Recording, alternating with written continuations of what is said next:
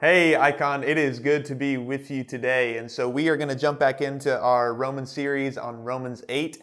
Uh, and honestly, uh, this is a high point in our series. It's a high point in the Bible. A lot of people say that uh, this, especially verse 1, is the best verse in the best chapter in the best book in the Bible. And so uh, I don't feel very sufficient to do it justice. So let's, let's pray and ask for God's help. Father, I, I thank you for your word. All of it is good, all of it is inspired, and all of it is meant for our growth as Christians. But specifically today, as we look at Romans 8 1 through 4, God, I feel a, a sense of giddiness in my heart to, um, to do this justice, God.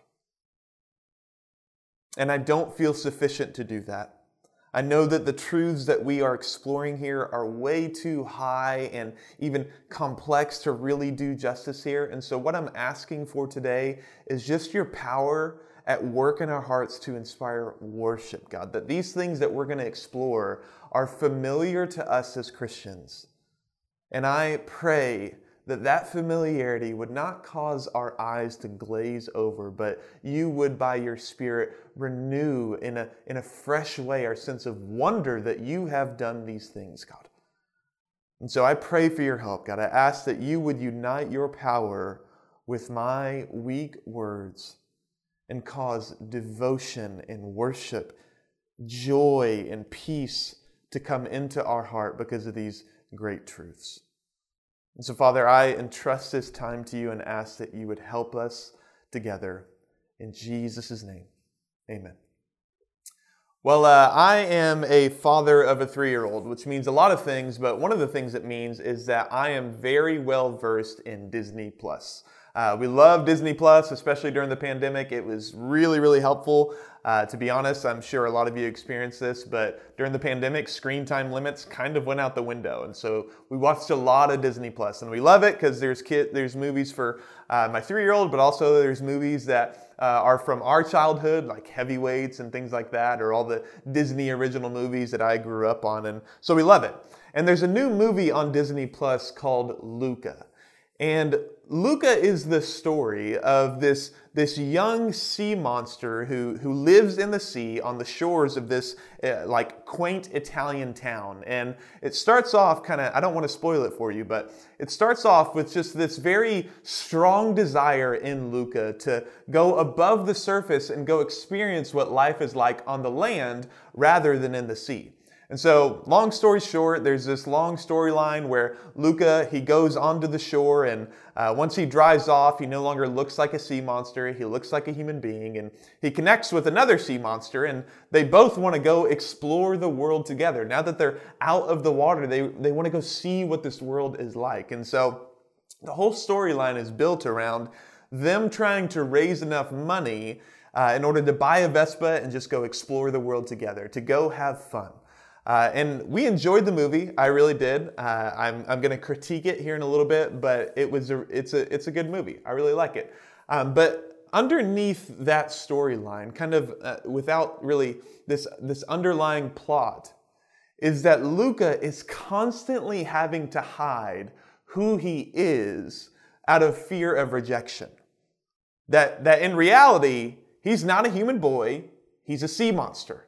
And these people in this Italian town are very afraid of what's in the water. They know there's sea monsters out there and they have a history of trying to kill them. And so Luca and his friend are constantly having to hide who they are out of fear of rejection and even worse, uh, of death, of these people killing them. And, and the movie, you know, long story short, kind of ends with this crescendo moment where Luca and his friend are finally able to reveal themselves as sea monsters. And in classic Disney fashion, the whole town has a change of heart, right?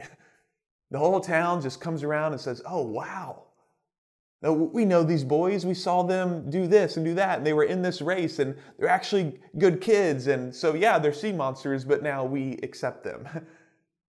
and from there, again, in classic Disney fashion, everything just kind of comes together. The whole town begins to love the sea monsters. Sea monsters come out of the sea and into the land, and everyone just lives happily ever after together. And it's a good movie, but I couldn't help but think as I was watching that crescendo moment. Just this, this one question of like, or statement, he's still a monster, though. Like, he's still a sea monster. And I know it's like, it's petty. I'm an adult. It's just a kid's movie. My daughter's just eating chips and watching this. And so I don't know why I'm thinking through this way. But I'm watching and I'm like, he's still a sea monster, though. Like he, he, he hasn't been transformed into being a, a human being now. He's, he's still a sea monster. And although in Disney fashion that doesn't mean as much danger as it would if there was an actual sea monster, the, the fact remains. He's still a sea monster and he can't take that piece of him away from it. And in fact, even the town now celebrates his monsterness as part of what makes him unique. And it's very obvious uh, what type of agenda even Disney is trying to push in that. And so, even with this crescendo moment where he's accepted and he's everyone just kind of uh, pushes out of their mind the stereotypes they had about a monster, the fact remains is that he's still a monster. He's still a sea monster. And I, I, I guess my question in this, watching this movie and as I've considered this sermon, is what if that is true of all of us? that each of us have a piece of us that we're trying to hide and then uh, but our culture is inviting us to expose it and we'll still be accepted but what if those pieces of us that we are hiding or that we want to hide that our culture says we no longer have to hide what if those things about us are still monster like what if we're all monsters to the core our culture can put makeup on a dead corpse all at once, but the truth of the matter is that each and every one of us have these pieces of ourselves that are deeply broken and deeply sinful. That we, we are told to present our, our truest and most authentic selves like Luca is. But what if your truest self is actually your ugliest self? What if your authentic self is the worst part about you? What if it's not quite as beautiful as it's made out to be? Like in Luca, it's like, yeah, he's made out to be this beautiful monster, but the fact remains is that he's still a monster. what if your authentic self is not as beautiful as it's made out to be? Well, in our culture, the solution to that is self acceptance, right? That we present these pieces of ourselves that we might slightly acknowledge as broken, but we do that in such a way that we just say, well, we got to accept ourselves. Have you, have you noticed that our culture has moved away from, increasingly away from the self help into self acceptance? That, yeah, we, we still have this massive self help industry. But it, over the last few years, the cultural conversation has kind of moved away from self help into self acceptance. It's almost as if the couple decades now of self help that we've been trying to do have actually uh, revealed to us just how deeply broken and hopeless we are, to where now we're no longer trying to improve ourselves, we're just trying to accept ourselves. And so we don't go to self help because in that we've realized how helpless and messed up we are. We just want to practice radical self acceptance. But here's the problem self acceptance will never work because you're always having to either change the standards or ignore the brokenness. So all, all of us want acceptance. That again, that's what the whole movie in Luca is about. We want to be accepted even for the places where we're broken, but radical self-acceptance, like our culture is teaching us to do and to, to embody, does not work. Because to fully accept yourself requires one of two things. You either categorically change the standards of what goodness and beauty and truth is, so that where you falter away from that, you can still be accepted. Those standards don't really exist anymore. Or you can ignore the brokenness altogether. Neither of which results in real, lasting peace. And so, for those of us who are courageous enough to be honest with ourselves about how messed up we are to the core, where can we still experience acceptance? That isn't as thin as radical self acceptance that our culture is pushing. Because we all need acceptance. We all want to be accepted fully, but we also fully know just how much of a monster we can be, just how broken we are. How can we be that? How can we still be tell the truth about ourselves, tell the truth about the worst version of ourselves, and still have any hope of being accepted? In steps in that reality, the gospel of Jesus Christ where we are told that monsters like us can be accepted. Not by changing the standards or by ignoring the brokenness, but the gospel of Jesus Christ presents an acceptance that is realistic about who you are and yet at the same time never depends on who you are. That it's this, this thick and heavy acceptance that is you can depend on. That our culture has tried to solve this need for acceptance by either changing the standards or changing ourselves, and yet the gospel of Jesus Christ requires neither. It just says, Come as you are. I'm getting ahead of myself, but we're going to look at that reality today of how to be accepted in Jesus Christ and have that satisfy that need for acceptance that we all have without falling into the pitfalls of changing the standards, loosening the standards, or just ignoring our brokenness. So we're going to look at Romans 8, 1 through 4 today. And like I said at the beginning, this is one of the, the high points in the Bible, and there is so much complexity here that we could work through that would take way longer for time that we have. But looking at this text, what I want to do, because a lot of it is very clear, I just want to run through and explore this reality and this offer of acceptance in Jesus Christ. And to be quite honest, I just want us to revel in it. Like, I'm going to explain some things, I'm going to teach some things, I'm going to unpack a little bit, but ultimately, what I want you to walk away from this in is just to revel in it that you just you revel. Like like when you're going to climb a mountain when you're going on this great hike and you finally get to the high point like romans 8 1 is you don't just look you don't you don't yeah you look at how high the elevation is and some of the specifics but what are you doing up there? You're taking in the view.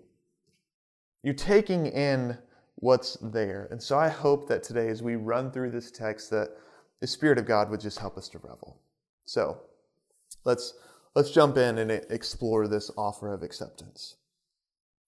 Verse 1 There is therefore now no condemnation for those who are in Christ Jesus. This is the great announcement of Christianity. That Christianity comes with it an announcement. It's so much more announcement than it is religion. And this verse expounds and explains everything that the Christian faith has to offer. That there is now no condemnation for those who are in Christ Jesus. And this is the wonderful reality that we claim as Christians. And, and look at this. There's reasons why this is so wonderful. There is therefore now no condemnation. Right now. So Paul's starting off and he's going to unpack that reality more and more as we go, but he's starting off with just announcement that right now, because of Jesus Christ, there is no condemnation. Nothing, nothing in you to change yet. Nothing in you to do yet. Nothing in you to get yourself together. No area that you have to shore up in your moral life right now because of Jesus Christ there is no condemnation, which is wonderful news because if you remember back in chapter 7, Paul is spending so much time exploring and really almost despairing at how sinful he still is. Do you remember it? That he, he wants to do good, and every time he wants to do good, he does evil, and he experiences this disillusionment with himself and this sense of despair of why he's still so sinful. And what does he do? What's the verse right after chapter 7? That right now there is no condemnation for those who are in Christ Jesus. What a wonderful reality that the gospel of Jesus Christ announces to you a verdict. It doesn't just invite you into a lifestyle. It doesn't just tell you what to do. It doesn't just want to see you get better, but it wants to announce to you a reality that is fully in play right now. And what's that reality? That there is no condemnation. There is no condemnation, zero, no caveats, no chance of condemnation. That's the announcement of Christianity that right now there is the offer of zero condemnation. Before you get all of your life together, you can be assured that if you are in Christ Jesus, there is zero condemnation for you. No matter how much you've fallen, no matter where you still are, no matter how Romans 7 your life might still feel, being confused by persistent and consistent sin in your life, no matter that, there is zero condemnation. That's a great announcement of Christianity. And he goes into it, he starts to further explain this reality as he goes through the rest of these three verses. And he says this, verse 2 For the law of the Spirit of life has set you free in Christ Jesus from the law of sin and death. So, Paul begins to unravel and further explain exactly how believers receive this verdict of condemnation. And his first way of doing that is by stating that the old state of sin and death, that he's been kind of on a rant for rant on from really the end of chapter 5 up until now, the dominion that it exercised over us before coming to Christ, like he's been saying for the last couple chapters, we have been excised and we have been rescued out of that old dominion. That the place in which we now inhabit is no longer determined by sin that always leads to death, but there is this new principle, this new dominion, this new power of the Spirit that leads to life. That you now exist not under the reign of sin that will inevitably lead to death, but you have now been brought into a new reality in which the Spirit of God brings life to you, brings real life into your reality. And this is not Paul saying that our verdict of no condemnation comes because we now obey by the Spirit rather than being subject to sin and death. He's to he's to get into obedience later in chapter 8, but right here Paul is just showing that all of the realities, these, these domains and these realms of sin and death, these powers at work, you have been delivered from those in Jesus Christ. And then he goes on, he's going to further explain that. How has that happened? Verse 3 For God has done what the law, weakened by the flesh, could not do. Do you see how Paul begins to enter into uh, unpacking this reality? What does he start off with? For God has done. For God has done. God did this. God was not prompted, God was not prodded to do anything for us, but He did it of His own initiative, His own free and gracious choice. That this verdict of no condemnation that comes true of us in Jesus Christ is not because we were a good investment for God. It was not because he saw something in us. It was not because he was prodded and prompted by some future goodness that we might have, but he did this of his own initiative. And it says that there, for God has done what the law, weakened by the flesh, could not do. So God's initiative, again, doesn't come because we are a good investment, because someday we might be able to get our lives together. No, it comes exactly because we cannot do it. God takes initiative for our salvation in Jesus Christ precisely because he knew our inability. Not because he thought we would one day get better. Yes, he's going to change our lives and he's going to cause us to grow, but that was not the motivation for saving us, for starting and taking the initiative of our salvation. God didn't take action because you were a good investment. God didn't take the initiative in your salvation because he thought that you'd be able to meet him halfway. God took initiative to do the work that would result in your verdict of no condemnation with full knowledge of how much of a screw up you were and how much of a screw up you would continue to be. That's what, he, that's what it says here. God has done, God has taken the initiative by doing what the law, weakened by our flesh, could not do. God's initiative happens in the context of our inability. God's initial action to, to move toward us and to do something about our desperate situation in sin and the condemnation that was looming for us because of the law, God took initiative action to save us from it precisely because He knew we could not. Because He knew that there was something in us, this, this thing that defined us called the flesh, that could never fulfill the law, that was doomed by law to endless woe, as the old hymn says. And in that context, God takes action. and this gives us a security as we consider God's acceptance in Christ.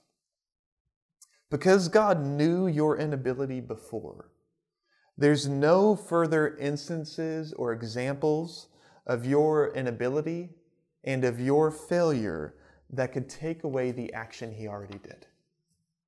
That if He started this whole thing off with full knowledge, eyes wide open on how much of a failure you were and would continue to be, on how hopeless you were to ever fulfill the requirements of the law. If that's when God started and initiated your salvation, what in the world makes us think that any further failure, any, any deepening evidence or example of how broken we are is going to change what He's already started? Is going to throw his salvation, his, is going to, is going to disqualify that verdict of no condemnation.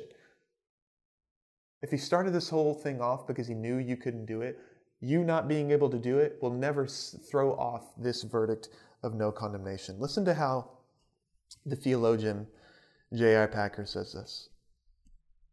This is momentous knowledge. There is unspeakable comfort in knowing that God is constantly taking knowledge of me and love and watching over me for my good.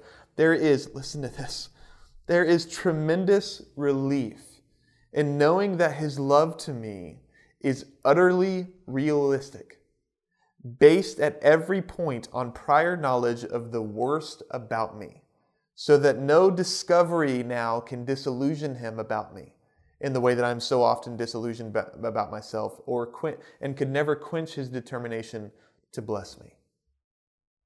So God, God's salvific initiative, taking the initiative, taking the original action and the, the, the first mover of your salvation, was done with full knowledge of how much you could not do. It was utterly realistic, as Packer says based at every point on prior knowledge of how you could not fulfill the law, of how you could not do it, weakened by your flesh. God took action precisely because you were a failure. So, no further failure on your part is going to surprise him or remove from you that verdict of no condemnation. And verse 4 gives us the, the solid foundation and security of why that's true.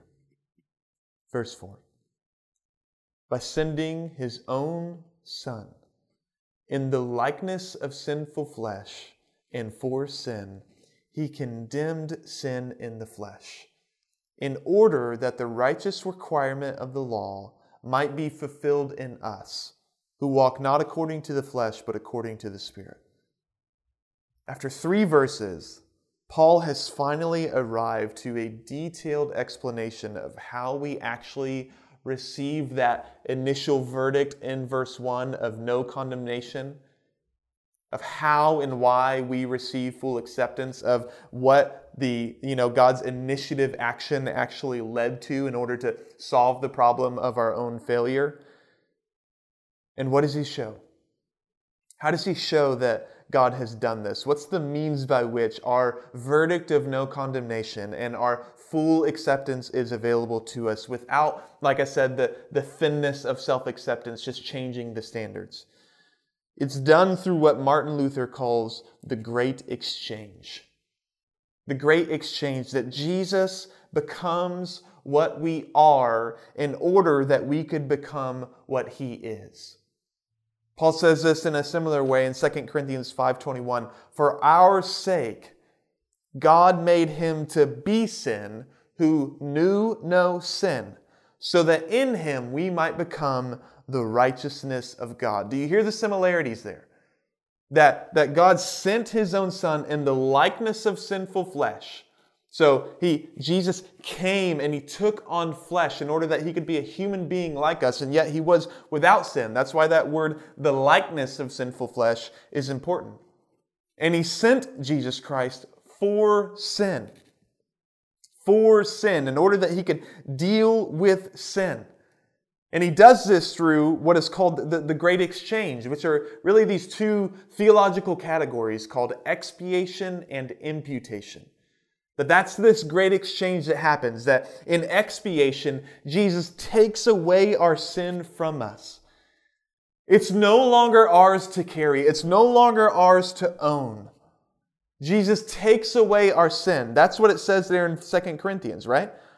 That he made him to be sin who knew no sin that Jesus at the cross was taking on all the sin of every person who would believe in him. He was taking it into his flesh in order that he would condemn sin in the flesh. What happens to that sin when Jesus takes it on? Is it just kind of hidden away? Does Jesus put it in a closet that God promises never to look at again? No. It is condemned itself. That our sin, as it's placed on Jesus Christ, receives the just punishment deserved by rebelling against God. Jesus didn't just take your sin and just kind of make sure that it, it would never come to you again and he just kind of hides it away. Jesus, in his flesh on the cross, took the punishment of your sin so that it is dealt with forever, that there's no further payment to be made. That all the sin that you have done, do do, and will do has been placed on Jesus Christ and fully paid for. That you don't have to carry it, you don't have to own it any longer, but you can be free of it, knowing that in Jesus Christ the payment has been made. He took your sin away and He put it in the grave. He took your sin into His own flesh and received its punishment in order that it would be Gone. That there's no there is no more sin for you to carry. There's no more even sin for Jesus to carry. It's all been taken care of. That's the gospel. That's what we celebrate. That's what we believe that our sin is no longer ours to deal with or to carry, but has been fully placed on Jesus Christ and paid for. But that's just the first part. That's expiation. That's Jesus taking away from us our sin. But then there's imputation. Jesus gives us his own righteousness. Notice the passivity that Paul shows in this text. In order that the righteous requirement of the law might be fulfilled in us. Do you notice how passive you are in that? That the righteous requirement of the law has been fulfilled in Jesus Christ and is now being given to us would be fulfilled in us. It's not something we do, but it's something that does that is done to us, so much so that we can now stand before God, not only cleansed from sin. That's great. We need that. But also we have the righteousness of Jesus Christ in order that we could stand before God with confidence that the righteousness of Jesus gives us the security to, to as, the, as John Webster said, to, to look God in the face. That we're no longer afraid of God. We're no longer afraid of rejection and condemnation, but because our sin has been taken away and because we now have a full account of righteousness, we can look God in the face. We can approach Him this is, friends, the way of peace. The gospel of Jesus Christ is the only avenue to satisfy that need for real acceptance that you crave. It's not going to be done through radical self acceptance. You will never have peace if the only thing you can do is accept yourself. You will either be bothered by your brokenness, continually trying to ignore it and push it away or hide it, or you'll just totally change the standards and make your acceptance really thin. But in Jesus Christ, you can be fully accepted and fully known. That in the gospel, the gospel presents to us the invitation of no condemnation out of no work of our own. to be accepted fully and to be fully known. And isn't that what we all want? That, you know, there's this thing that Tim Keller talks about that to be, to be fully known and to be fully accepted is what we all long for. Because to be fully known and not fully accepted is our greatest fear. And yet to be fully accepted and not fully known is just sentimentality. But to be fully known as the broken, messed up people that we are, of those who, weakened by the flesh, could not fulfill the law, fully known in our brokenness by God, and yet fully accepted because Jesus Christ has taken on our sin and given us his righteousness. That is the gospel of peace. That's how you get released from perfectionism. That's how you get released from just trying to do better, or just trying to accept yourself, or just trying to get your life together. You get released from that when you just receive what God wants to give you in Jesus Christ the peace of acceptance. And so, what, what is it today or this week that would make you not believe, that, that, that you think you can add to your record of failure that would take away this verdict of no condemnation? What is the unbelief? What, what, what is the brokenness and sin that causes you to, to flinch at God's acceptance? Thinking, no, it, well, I'm sure He accepts me in these ways, but like fully, wholly, without reservation? Friends, that, that's the way of God's acceptance. I'm here to tell you today that whatever sin you are stuck in, whatever discouragement you have, whatever failure as a father, as a mother, as a husband, as a wife, as a friend, as a single, as a Christian, whatever failure is constantly in your life will never and could never undo this great verdict of no condemnation that invites you to receive acceptance that you need. And so would you just would you drop that sin at the place that Jesus dealt with it? Would you return to the cross and see that your sin's been taken away from you, no matter how consistent and constant and bothersome it is? It's been taken away in Jesus Christ. And would you stop trying to shore up your failures with bursts of righteousness and just see that righteousness in full has been given to you. It's a gift. Stop trying to earn it. It's given to you, it's been done to you. It's not something you now have to do. To be fully accepted while being fully known is what we all want. It's what Luca wanted. and the only way we receive it is in Jesus Christ. So, friends, would you respond to the invitation today? To drop all fear, to refuse to ignore your brokenness and refuse to change the standards, and just come as you are to Jesus Christ and see that God welcomes you in, fully known and always fully accepted. Let's pray. Father God, I thank you for for this great reality that stands over our life, no matter what season of life we're in, no matter what our life looks like. These truths remain the same. They're objective, they're outside of us, they've been accomplished outside of us. And so, because of that, they could never be lost because of us. Lord, would you help us by your Spirit to receive that truth, to soak it in, and to receive the, the, the, joy of acceptance that we have in you, that you, you, you did this whole thing. You accomplished it, and you did it with eyes wide open on our sinfulness and brokenness. And now all you do is invite us into receiving. So, would you give us the grace of receptive faith today? To refuse the accusations that tell us the, the verdict is, is up for appeal,